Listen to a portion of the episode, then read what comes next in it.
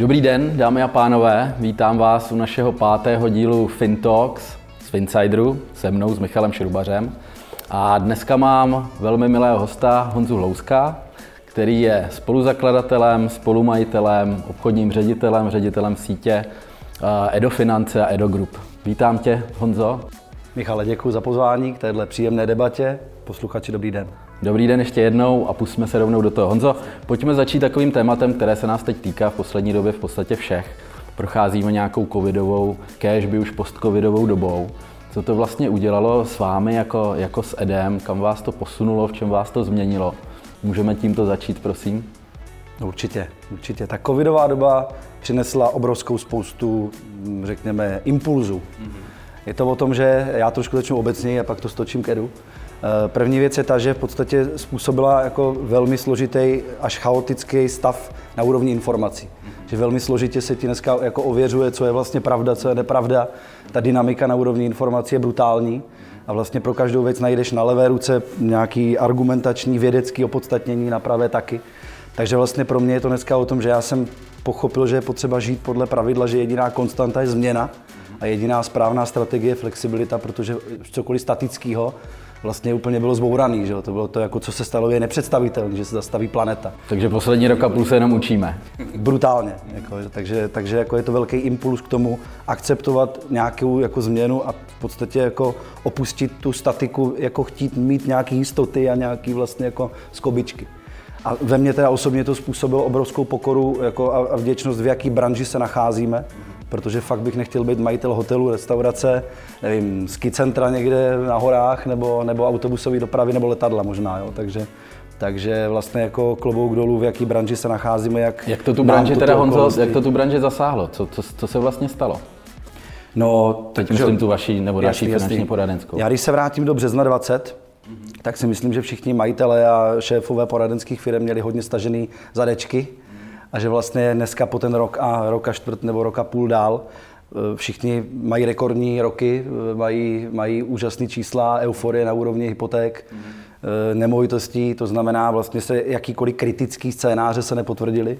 Pokud teda ta firma byla v nějaké kondici, pokud měla problém už před covidem, tak možná ho jenom urychlil, ale, ale to není asi případ většiny těch poradenských firm, které dneska mají zvuk na, na trhu.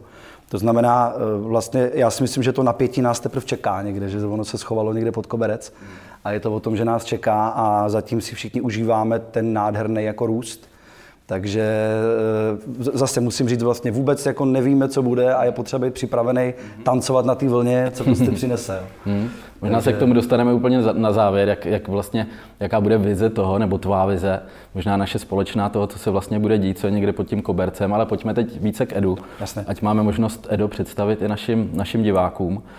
Jak vlastně Edo dneska funguje? Já plus minus znám tu genezi, byl bys prosím tě tak hodný a popsal to, jak vlastně došlo k Edu a jaký obchodní model vlastně Edo dneska využívá, protože vím, že je to takový v uvozovkách, řekněme, možná hybridní model, Jasně. ale jak vlastně funguje a kde jsou jeho výhody, případně jako jeho unikátnost. Tak my jsme vznikali poměrně trpělivě a poměrně jako v nějakém časovém úseku, takže jsme měli dobrou možnost tohle odpřemýšlet. Mm-hmm. Takže že dneska obecně, když to vezmeme ten trh, jak je rozporcovaný, tak jsou nějaký extrémní mulťáky, a pak jdeme přes tu, přes tu škálu až někam k těm typickým nebo těm platformovým půlovým mm-hmm, modelům. Mm-hmm. Takže to jsou to je takový to hodně základní dělení. Já osobně věřím a Edo je postavený na modelu strukturálního systému, takového řekněme moderního, umírněného, to znamená dneska se rozhodně neřadíme k tomu mulťáku, který je postavený někde na dovádění lidí. Být samozřejmě i ty mají místo a, a zrovna systém, z kterého pocházím, tak by se tam zařadit dal. Takže my jsme dneska taková umírněná strukturální firma, umíme i broker pool toho modelu, že mm-hmm. máme nějakých několik jako větších skupinek, které ale vevnitř jsou zase strukturální firmou. Jasně. Jo, takže jste vlastně... z části pool v rámci EDA Brokera a z části EDA, EDA Direct. Já, já nás dneska nazývám jako strukturální firma. firmou, mm-hmm. ale ve chvíli, kdy máme partnera větší skupinu, která vevnitř funguje nějakým strukturovaným systémem, tak je to jako pro nás zajímavý a klíčový obchodní partner. Já ten obecně ten strukturální systém mám rád, protože je, je z mého pohledu velmi efektivní. Mm-hmm. I co se týče nějakého řízení kvality, vedení lidí, náboru, tak v podstatě jako je to za mě, nebo nepoznal jsem za ty moje roky efektivnější model, než je strukturální systém. Pokud je samozřejmě dělaný dneska jako efektivně, protože samozřejmě ty, ty nějaký ty starý kariérní řády, které měly nekonečně mnoho stupňů a, a člověk měl potom pocit, že nad je plno lidí, který vlastně nepřidává žádnou hodnotu do toho podnikání, tak to už dneska efektivní není, ale pokud tam každý, každý to patro má nějakou roli a tvoří nějakou kus toho prostředí, tak vlastně je to dneska podle mě nejefektivnější model. I na úrovni kvality jako produkce. A jestli si dobře, Honzo, pamatuju čísla, tak vy máte produkci někde kolem, nebo obrat někde kolem čtvrt miliardy, jestli se nepletu, na nějakých 400-500 poradců. Takže tady si můžeme porovnat tu efektivitu, když se podíváme vedle toho, a teď nesrovnávám, nehodnotím na nějaké velké broker pooly, které mají jednotky tisíc poradců Jasně. s nějakým obratem, tak vy jste pořád, řekněme, taková středně velká firma, která se snaží pracovat prostě maximálně efektivně a využívá jak toho svobodného modelu, modelu, řekněme toho půlového, tak toho strukturálního, protože tam jste schopni prostě s tou efektivitou dobře pracovat. 500 poradců je spíš cíl, tam ještě nejsme dneska, mm-hmm. jsme utrpěli nějaký odchod minulý rok, takže 500 poradců dneska není a to znamená, my cílíme v roce 2021 na přes 300 milionů obrat, což by podle čísel prvního pololetí mělo poměrně jako v pohodě být, být zlomený, takže jsme opravdu středně velká, když porovnám ty s těma gigantama, který opravdu ta první pětka dneska kam utekli, tak je to samozřejmě úžasný. Nicméně já mám rád ten strukturální systém i protože se poměrně jako jednoduše řídí to kormidlo. To znamená, že tam může fungovat nějaká jednotná DNA v té skupině, ano. že ty lidi uvažují podobně o, tom, o, o, o té službě, kterou poskytujeme. Že to není vlastně rozličný portfolio od A do Z, ale že ta firma pořád má nějakou jako jednotnou identitu, řekněme. Mm-hmm. To, je, to je taky ten důvod, proč vlastně máme rádi tenhle ten model na úrovni vedení firmy. Já jsem slyšel mnohokrát od Michala Knapa, zdravím tě Michale, ten totem, takže ten totem prostě je nějaká centrála, nějaká, nějaké prostě, řekněme, profesionálně manažované prostředí, kterým dáváte zázemí těm vašim poradcům a potom s nimi dále pracujete z pohledu nějaké, nějak, nějaké podpory rozvoje. A já se dostávám, Honzo, možná k té otázce vlastně lidí, protože ten náš prostě poradenský biznis, finančně poradenský, plánovací, investiční je o lidech.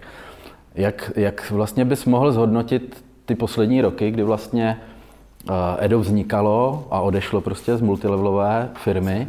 Jak se posunuli vaši lidé, jak, jakým směrem a vlastně jejich systém práce, jestli se nějak hodně změnil, musel přizpůsobit, nebo v podstatě držíte to nejlepší z toho systému, ve kterém jste fungovali a nějak jste ho upgradeovali o nějaké nové prvky?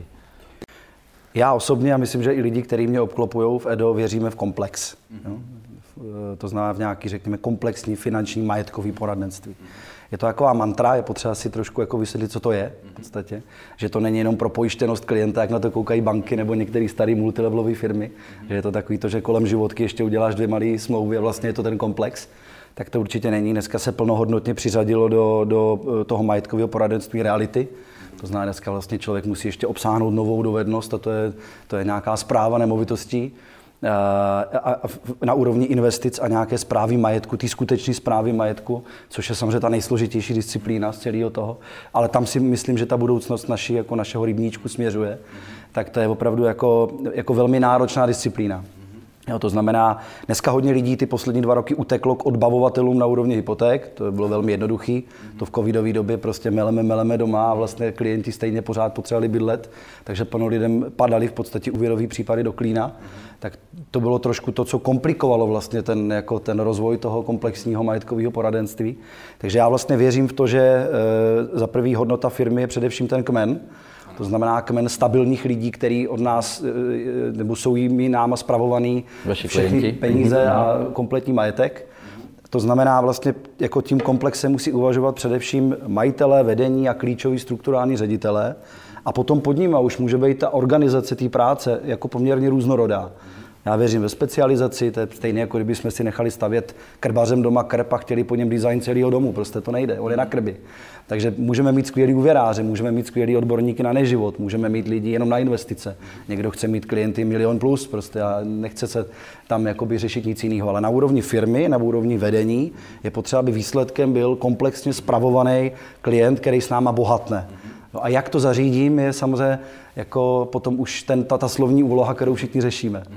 Dobře, pojďme zkusit teda jít do toho konkrétního.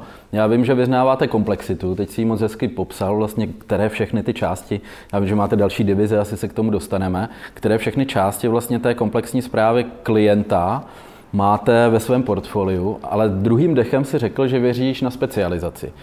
Jakým způsobem teda posouváte poradce, vedete k těm specializacím, to znamená v podpoře těch jejich silných, silných stránek Jasně. a možná toho, co je nejvíc baví, tak abyste měli specialisty a potom je nějakým způsobem propojovali dohromady, aby ten klient z druhé strany měl to poradenství opravdu všeobjímající? To je právě, eh, teď bych teda potvrdil ty eh, slova Michala Knapa o tom totemu, že? Mm. pokud existuje jeden brand, ve který ta skupina věří, tak se to pod ním poměrně jednoduše dělá. To znamená, pokud je tam někdo, kdo uvažuje koncepčně, já teď ukážu konkrétní příklad dneska na, na lidi, kteří dělají dobrou osobní produkci, což je pořád jako zásadní vlastně v naší branži, pokud pominem ty extra mulťáky.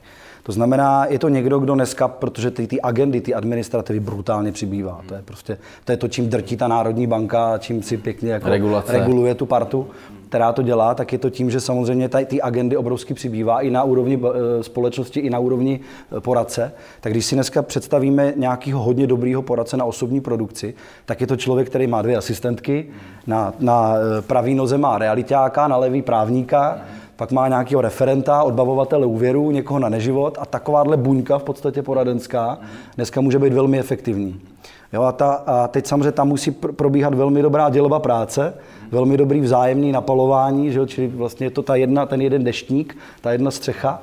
Musí k tomu ještě souzní technologie, že jo, nějaká datová výměna v tu chvilku, čiže už to není jenom o tom, hej Pepičku, tady ti posílám do mailu kontakt na Klioše a prodej mu byt. Je to, to musí být daleko jako kamaráčtější, řekněme, ta, ta, ta spolupráce.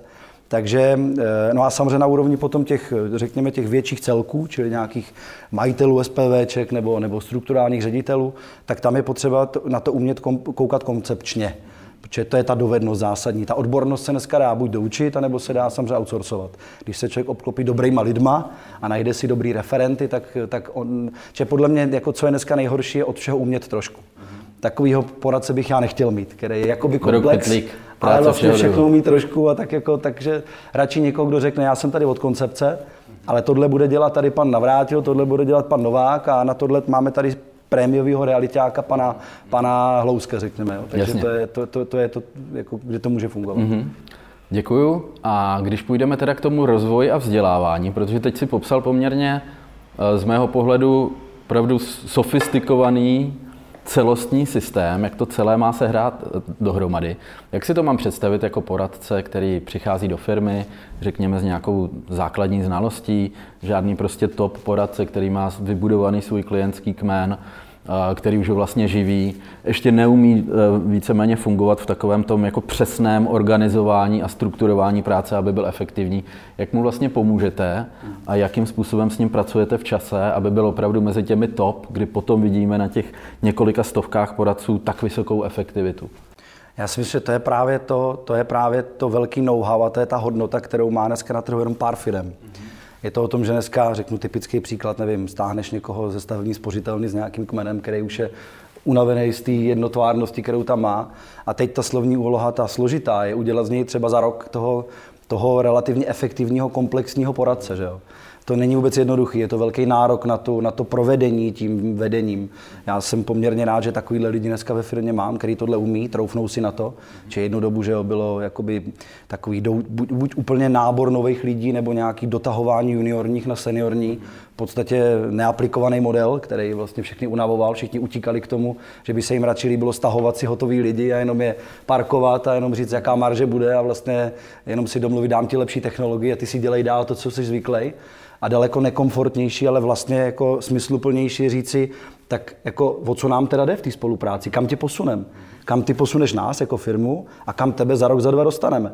To znamená, a, a, ale to samozřejmě je jako velmi dobře rozpracovaná potom fáze nějakého vedení toho člověka. A to je taky důvod, proč věřím na, tu strukturální, na to strukturální vedení. Protože že tě to dostane z bodu A nebo dovede z bodu jasné, A do bodu Z. Pořád musí být jeden máš. člověk, který mm-hmm. to jako garantuje, čili někdo jeden ten manažer, který řekne, to je můj úkol. Mm ale půjčím si k tomu tohohle ředitele, tady tohle udělá Edo, tohle udělá tady ten člověk, takže se hezky, tady se přidá do téhle party, která se chodí vzdělávat tady, takže je to o tom prostředí, který jako opravdu tohle umí poskytnout. A to je, to je poměrně jako složitá slovní úloha tady tohle. No. Dobře. Uh, Honzo, zkus mi říct, zkusím si tak jako malinko rýpnout, když se díváme na všechny ty systémy, jak vlastně poradenství může fungovat. Jaký máš názor na provizní, takový ten jako tradiční versus honorovaný platební, uh, placen, placený systém poradenství? No, největší odvahou, říkám tak jako moto, největší odvahou je nemít názor.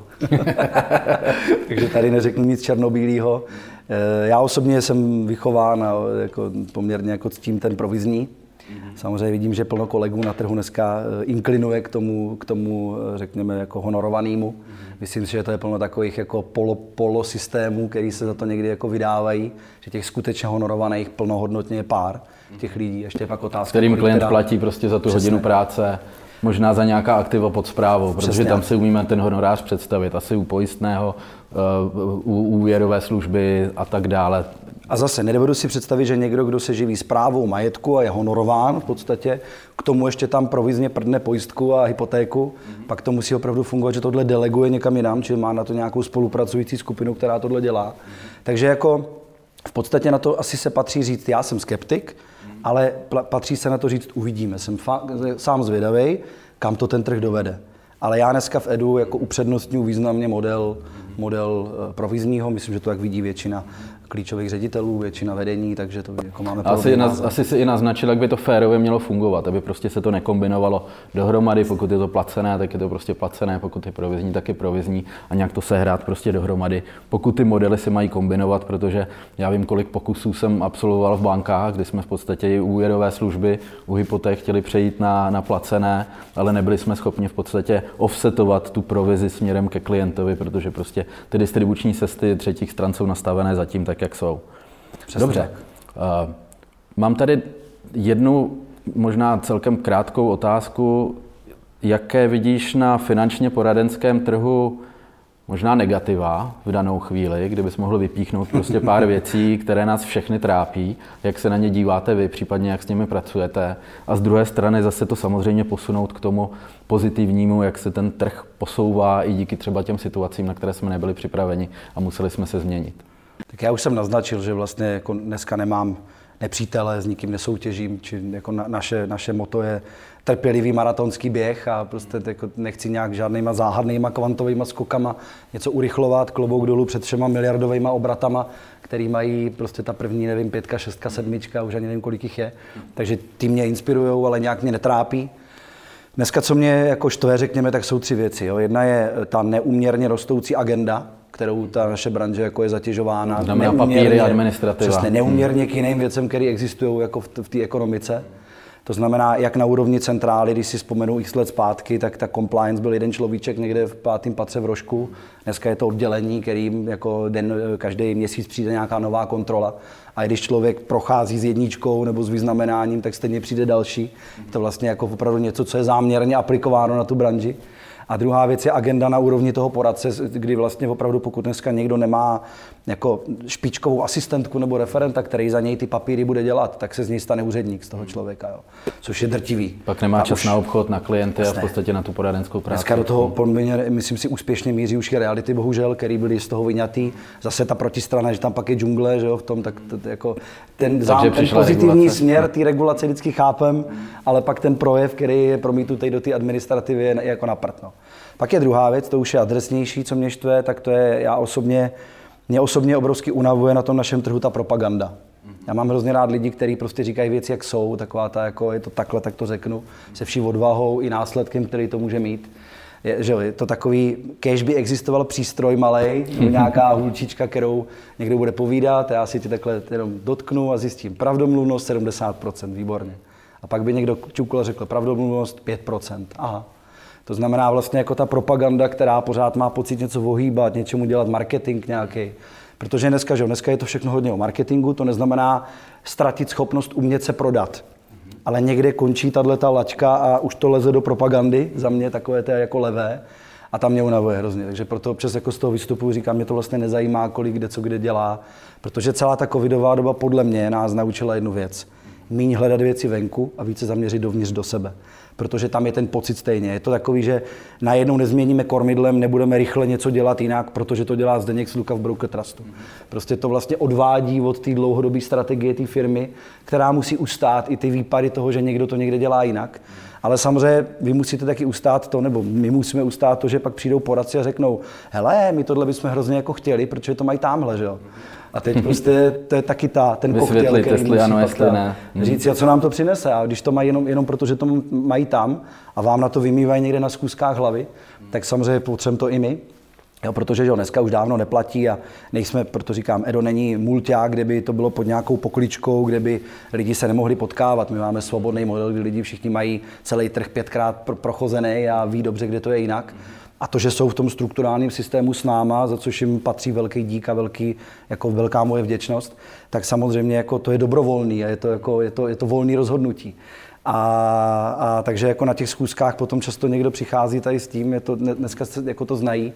A, takže já bych si strašně přál, aby to byl ten pozitivní marketing, tam ať se všichni jako motivujeme, ale ať samozřejmě tam nelezem do té propagandy, do těch pomluv a tady do těch Takže bez propagandy možná i na druhé straně bych doplnil, bez zdrojů, zejména finančních zdrojů, které podporují tu propagandu tím, že prostě se na trhu potom děje kde co, jak na straně produktové, tak na straně, eh, dejme tomu, je- pře- přechodů jasně. a přestupů To je různých otázka, skupin přesně. z místa jako jednoho na přechod místo jako takový je prostě, pokud někomu nevyhovuje prostředí, který je, všichni stavíme svobodný modely dneska, a pokud někdo řekne, nám to tady nevyhovuje, jdeme jinam, je to v pohodě.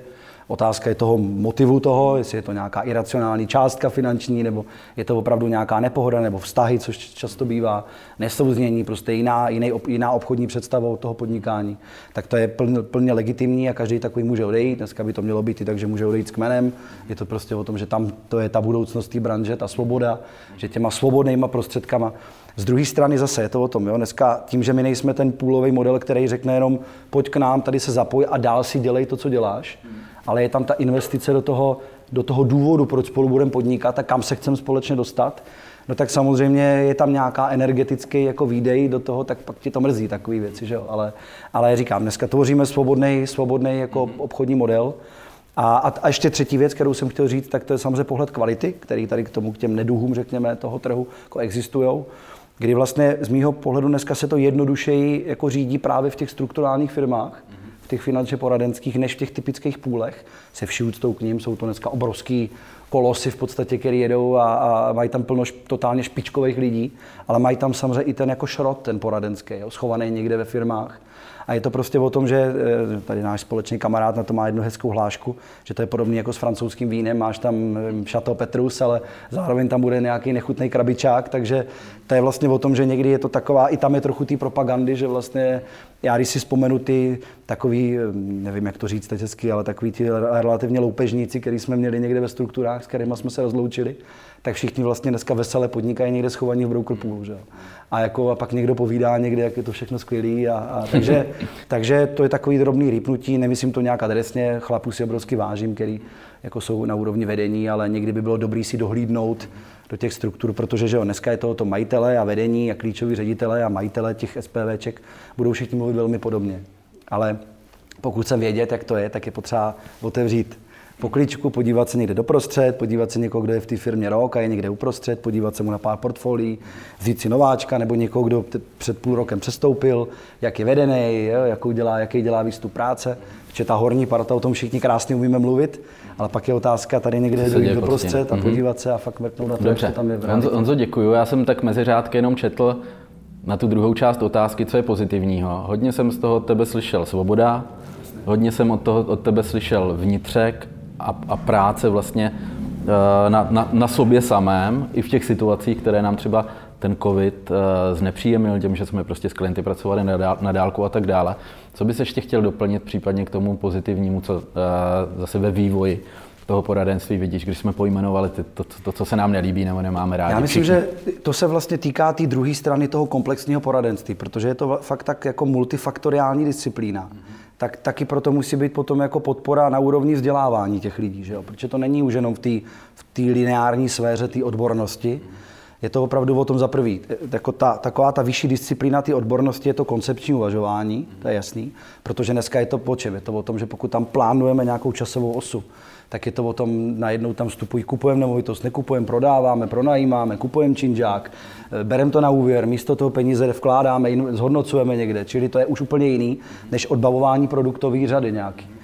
A proto je potřeba, aby vlastně jako ten finanční poradce dneska jako obchodník někde jako osciloval a směřoval k roli finančního kouče který je ale už úplně o jiné disciplíně. To je o psychologii, o aplikované psychologii. To je vlastně o tom, že jako vytvořím velmi blízký vztah s tím klientem a, a to stejný potom ve vedení těch struktur.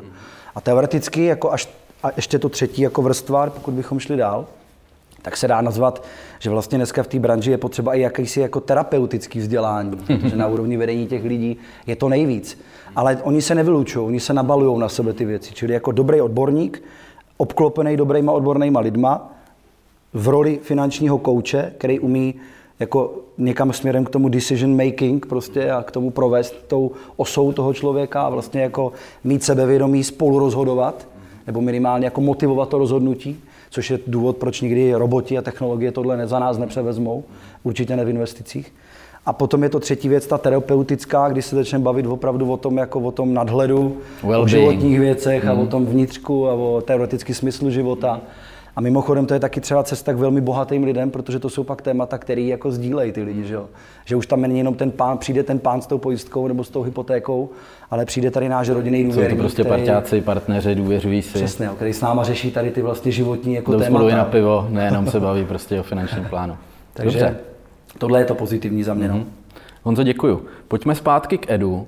Zkus mi prosím ještě popsat, jak funguje vlastně, ty to nazýváš Edo ekosystém, na začátku jsme se toho dotkli co vlastně je součástí toho komplexu a jak vlastně strategicky s Richardem Procházkou, tvým společníkem vlastně a parťákem, Edo vedete dál a co je nějakou vaší jako vizí a ambicí, která je před námi? Jasně. Tak eh, ano, s Richardem jsme, spolu, jsme spoluakcionáři. Ten rozhodný stůl, který o tom rozhoduje, je samozřejmě daleko početnější, protože do toho vtahujeme lidi, ty klíčoví lidi z distribuce a z vedení centrály. My dneska fungujeme jako finanční skupina, to znamená samozřejmě v porovnání s některými jinými zeměmi skupinka, ale mm-hmm. skupina především z důvodu nějaké ekonomické efektivity a možnosti tak rozvíjet tu skupinu zevnitř. Mm-hmm. Eh, jsme i někteří jako producenti produktů, to znamená tam, kde jsme cítili, že řekněme, není ta, ta, ta strana nabídky na trhu úplně Tak máte svoji produktovou řadu. Tak, tak jsme mhm. si dali, což je mhm. dneska příkladem, příkladem může být třeba vlastní fond, že jo, který, nebo vlastní, vlastní, patřící do rodiny, tak abych to řekl správně, eh, nemovitostní fond, který prostě vznikl z důvodu toho, že to, co jsme potřebovali, jsme na trhu nenašli. Takže to je na tomto zásadní.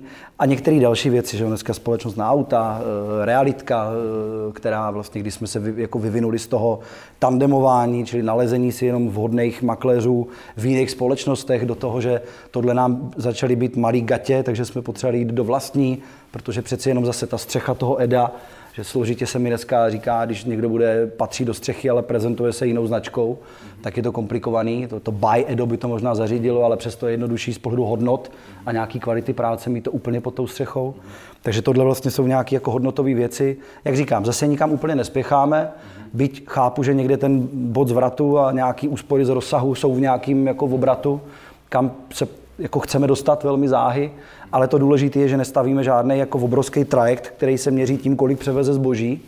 A říkám se všim, ke všem gigantům, který třeba takhle uvažují, ale stavíme nějakou, řekněme, štiku nebo plachetnici, prostě, která jako má být především hodnotná, vanej, pěkný vítr do, do plachty. A vlastně všichni, co v ní jsou, se s náma dobře cítějí v tom. Jo. Tak to je vlastně ta, ten znak, který my dneska děláme. Jestli to bude se 400 lidma, nebo možná dáli Bůh s 800 lidma, já dneska nevím, ale i těch 400 je furt dost na to, aby jsme museli dělat všechno pro to, aby se skvěle cítili a aby vlastně jsme neměli žádný zásadní handicap oproti těm velkým. Což je ta úloha slovní, proč vlastně proč vlastně jako jdeme směrem ke skupině. Jo? Jasně, je tam to proč. Pojďme a klient teda... samozřejmě, protože ten jako musíš jim dodat tu špičkovou službu, pokud ty nenajdeš, tak, tak samozřejmě musíš. Teď jako... jsme si tady, Honzo, naznačili nějaké cíle a nějaké ambice EDA. Popsal si hezky ten celý ekosystém. Asi nemá smysl jít do nějakého hlubšího detailu. Pojďme se ještě podívat, protože pracujete s lidmi, váš biznis je postavený na lidech. Před rokem, dvěma lety se vám stala taková situace, kdy i část vaší společnosti zvedla kotvy z té plachetnice a přesunula se někam jinam. Jakým způsobem jste na tu situaci zareagovali? Jak se vám vlastně podařilo firmu zastabilizovat? A jestli se nepletu, tak vy se v podstatě s letošním rokem, který zaťukávám pro všechny, je, je velmi zajímavý, dostáváte v podstatě na stejná čísla. Hmm. I bez, řekněme, čtvrtiny nebo třetiny poradců, které jste měli na palubě.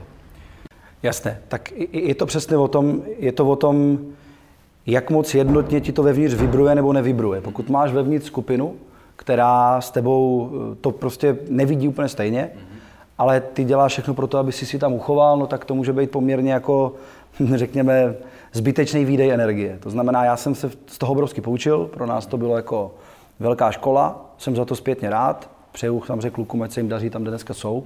Pořád to nějakou dobu byli přátelé, obchodní přátelé a není tam jaký, jakýkoliv, jakýkoliv negativum dneska mezi náma. Oni nám tím odchodem pomohli, protože my jsme se mohli zlepšit v tom nalezení nového obrazu, kdo opravdu chce být Edo a kam jdeme. A nám se dneska daří nábor na úrovni jednotlivců, na úrovni těch, řekněme, juniorních lidí na trhu, eh, takový ty jednotlivci až mini skupinečky. Nejsme firma, která by dneska uměla tady rvát prostě 100 členy skupiny od někud a zase klobouk dolů všem, který to umějí. To znamená, to jako, že přijde jeden, dva, tři a ty postupně přeberou tu naši filozofii a zapracují se a takhle my rosteme. Tak touhle, touhle vlastně strategii my jsme vyrovnali ten odchod minulý rok a letos už jdeme do kladu, takže letos zase už nás je někde 300, nevím, 50 na, na, na nějakých těch, řekněme, licenčních jako poměřením. A, a, a vlastně už jdeme jako dokladu. Takže je to obrovská jako poděkování té současné struktuře, která to takhle vzala jako výzvu a tohle zvládla. Takže jo, ten, a myslím si, že odchod postihne v nějakou dobu každýho, protože takové ta, ta milná naivní domněnka, že mně se to nestane, je prostě jako, je, je, je jako naivní.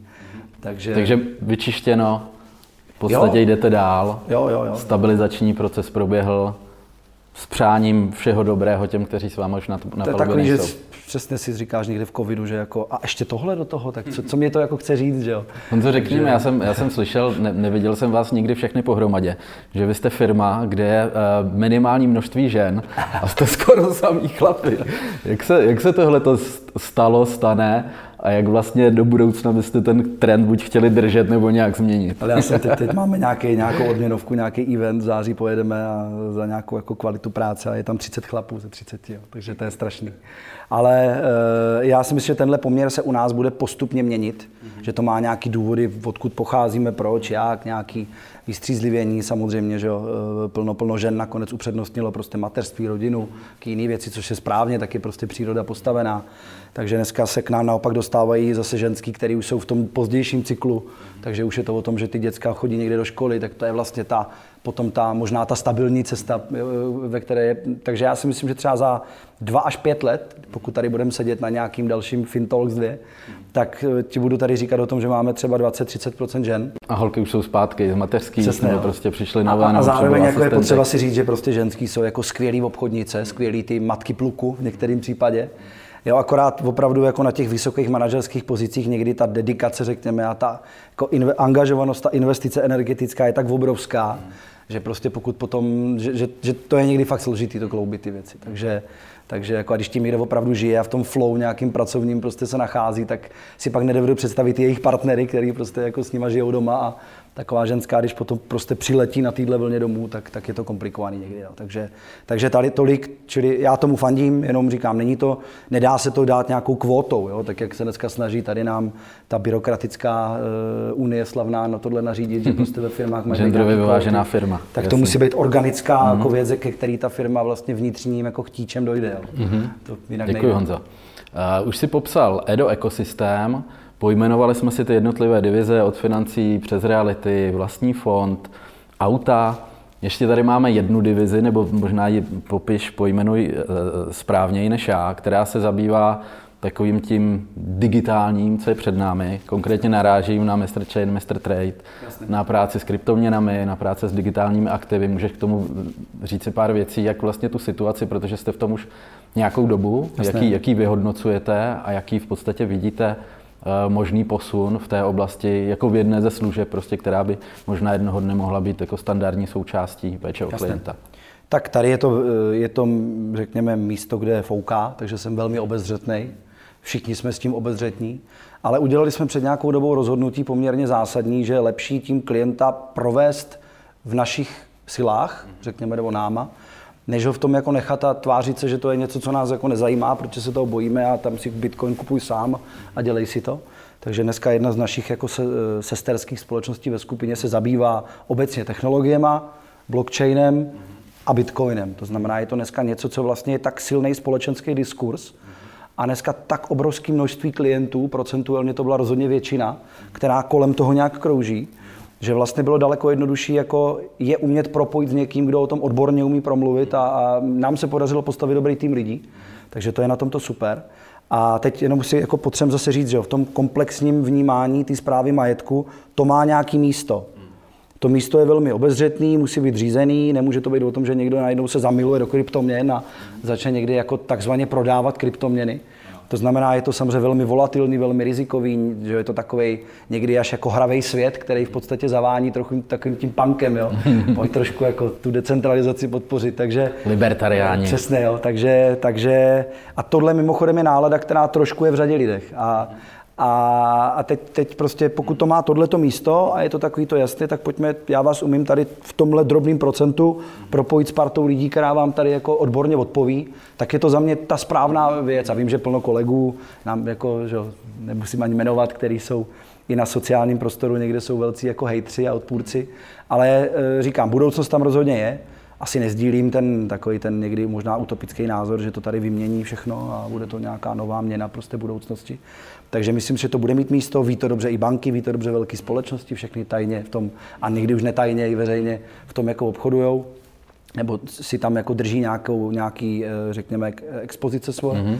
Dneska ale... už je na knihách. Mm-hmm. No, přesně. Takže... Beru to tak, Honzo, že k tomu přistupujete tak, že jste začali vlastně tím, abyste byli schopni reagovat na případnou poptávku nebo dotaz prostě klienta. Přesně tak. A beru to tak, že jste i ta řekněme, jednotka, která šíří nějakou osvětu, vzdělává v tom klienty, upozorňuje na ty rizika tak. a máte specializovaný tým profíků, kteří Přesně té tak. oblasti rozumí, na které prostě můžete své klienty odkázat, aby prostě bylo pojmenováno všechno, co v té oblasti, ve které já osobně budoucnost vidím. Myslím si, že blockchain je nevyhnutelný, tak je před námi a určitě o toho prostě člověk nemůže dávat ruce pryč. Ať to, a co bude dříve nebo později, prostě nastane. Teď to sumarizoval líp než já, takže vlastně se potom můžu jenom podepsat.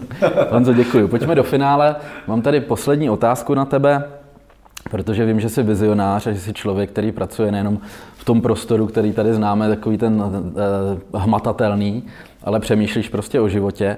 Jak bys viděl, nebo jak vidíš eh, finanční poradenství, nebo ten, to, co je, to, co je před námi, třeba za 5, za 10, za 20 let, možná i v souvislosti, nebo určitě v souvislosti s digitalizací, jak vlastně bude vypadat finanční poradce a na druhé straně, jak bude vypadat klient, co budou dělat společně eh, fyzicky, co budou dělat na dálku, jak by si to možná přál, aby to bylo? A jak to bude naproti Edo.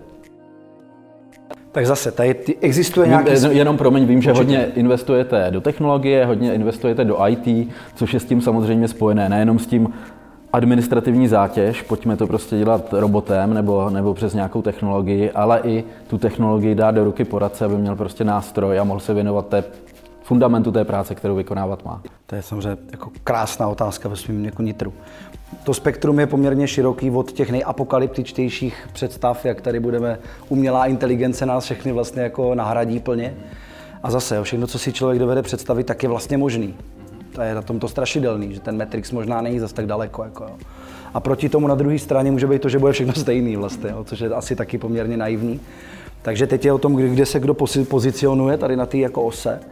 A vlastně je potřeba si uvědomit, že nebo já osobně na to koukám tak, že technologie je skvělý sluha, ale strašlivý pán. Taková ta pověstná, jako to pověstný moto. A vlastně eh, já, já pevně doufám, že technologie obrovsky uleví té administrativě. Tam si myslím, že to je pole, kde, ježíš, pojďme to všichni jako tady vítat, tady tuhle věc. Ale takový ty jako věci, že vlastně jako ta mladá generace bude všechno dělat přes nějakou apku v mobilu, si myslím, že narazí vždycky. Narazí právě na to, že ta umělá inteligence nikdy nebude ten coach, ten psycholog. Nebo možná bude a to mě teda pak děsí v podstatě, pokud už to bude. Pokud jako tam bude ta chemie, ještě navíc. Pokud tam bude ještě, pokud někdo bude schopný až vytvořit jako takovouhle chemii, tak to bude peklo teda. Jo. Ale to už bychom byli opravdu hodně daleko. A pokud se podíváme třeba těch 5-10 let, kam dohlídneme dneska, pocitově, asi se tam umíme nějak naladit, tak to rozhodně půjde dopředu, ale myslím si, že ne tak jako apokalypticky, jak někteří můžou ukazovat, spíš poměrně pozitivně. A právě to bude furt vytahovat tu kvalitu toho, zase, co je jednoduše nahraditelný? No odbyt. Jenom prach obyčejný odbyt, tak to bude opravdu nahrazený technologií kompletně plně. Ale ta, ta, ta, ta, ta, to koncepční, to, to živý, to chemický, to, ten vztah, ta to zpráva lidský. majetku, to lidský, to podebatování o tom, to, to vydolování, protože za penězma jsou velmi složitý psychologický témata, že jo? To zná to. náš biznis je biznis o emocích a vždycky Jasné. bude, pokud se člověk nezmění, což se změní možná za tisíce let. Tak tohle si myslím, že tady v té desetiletce se určitě nezmění. A pokud tam budeme směřovat jako v obchodní sítě, nebo minimálně ty zásadní články v nich, tak nám nic nehrozí a naopak v tu chvilku nám budou ty technologie sloužit k dobru. Jo, takže to je jako takový, takovýhle můj pohled. A jinak ano, investujeme. Samozřejmě není to jednoduchý zase v kontextu těch gigantů, který na to mají nějaký obrovský a teď furt do toho sypou ty.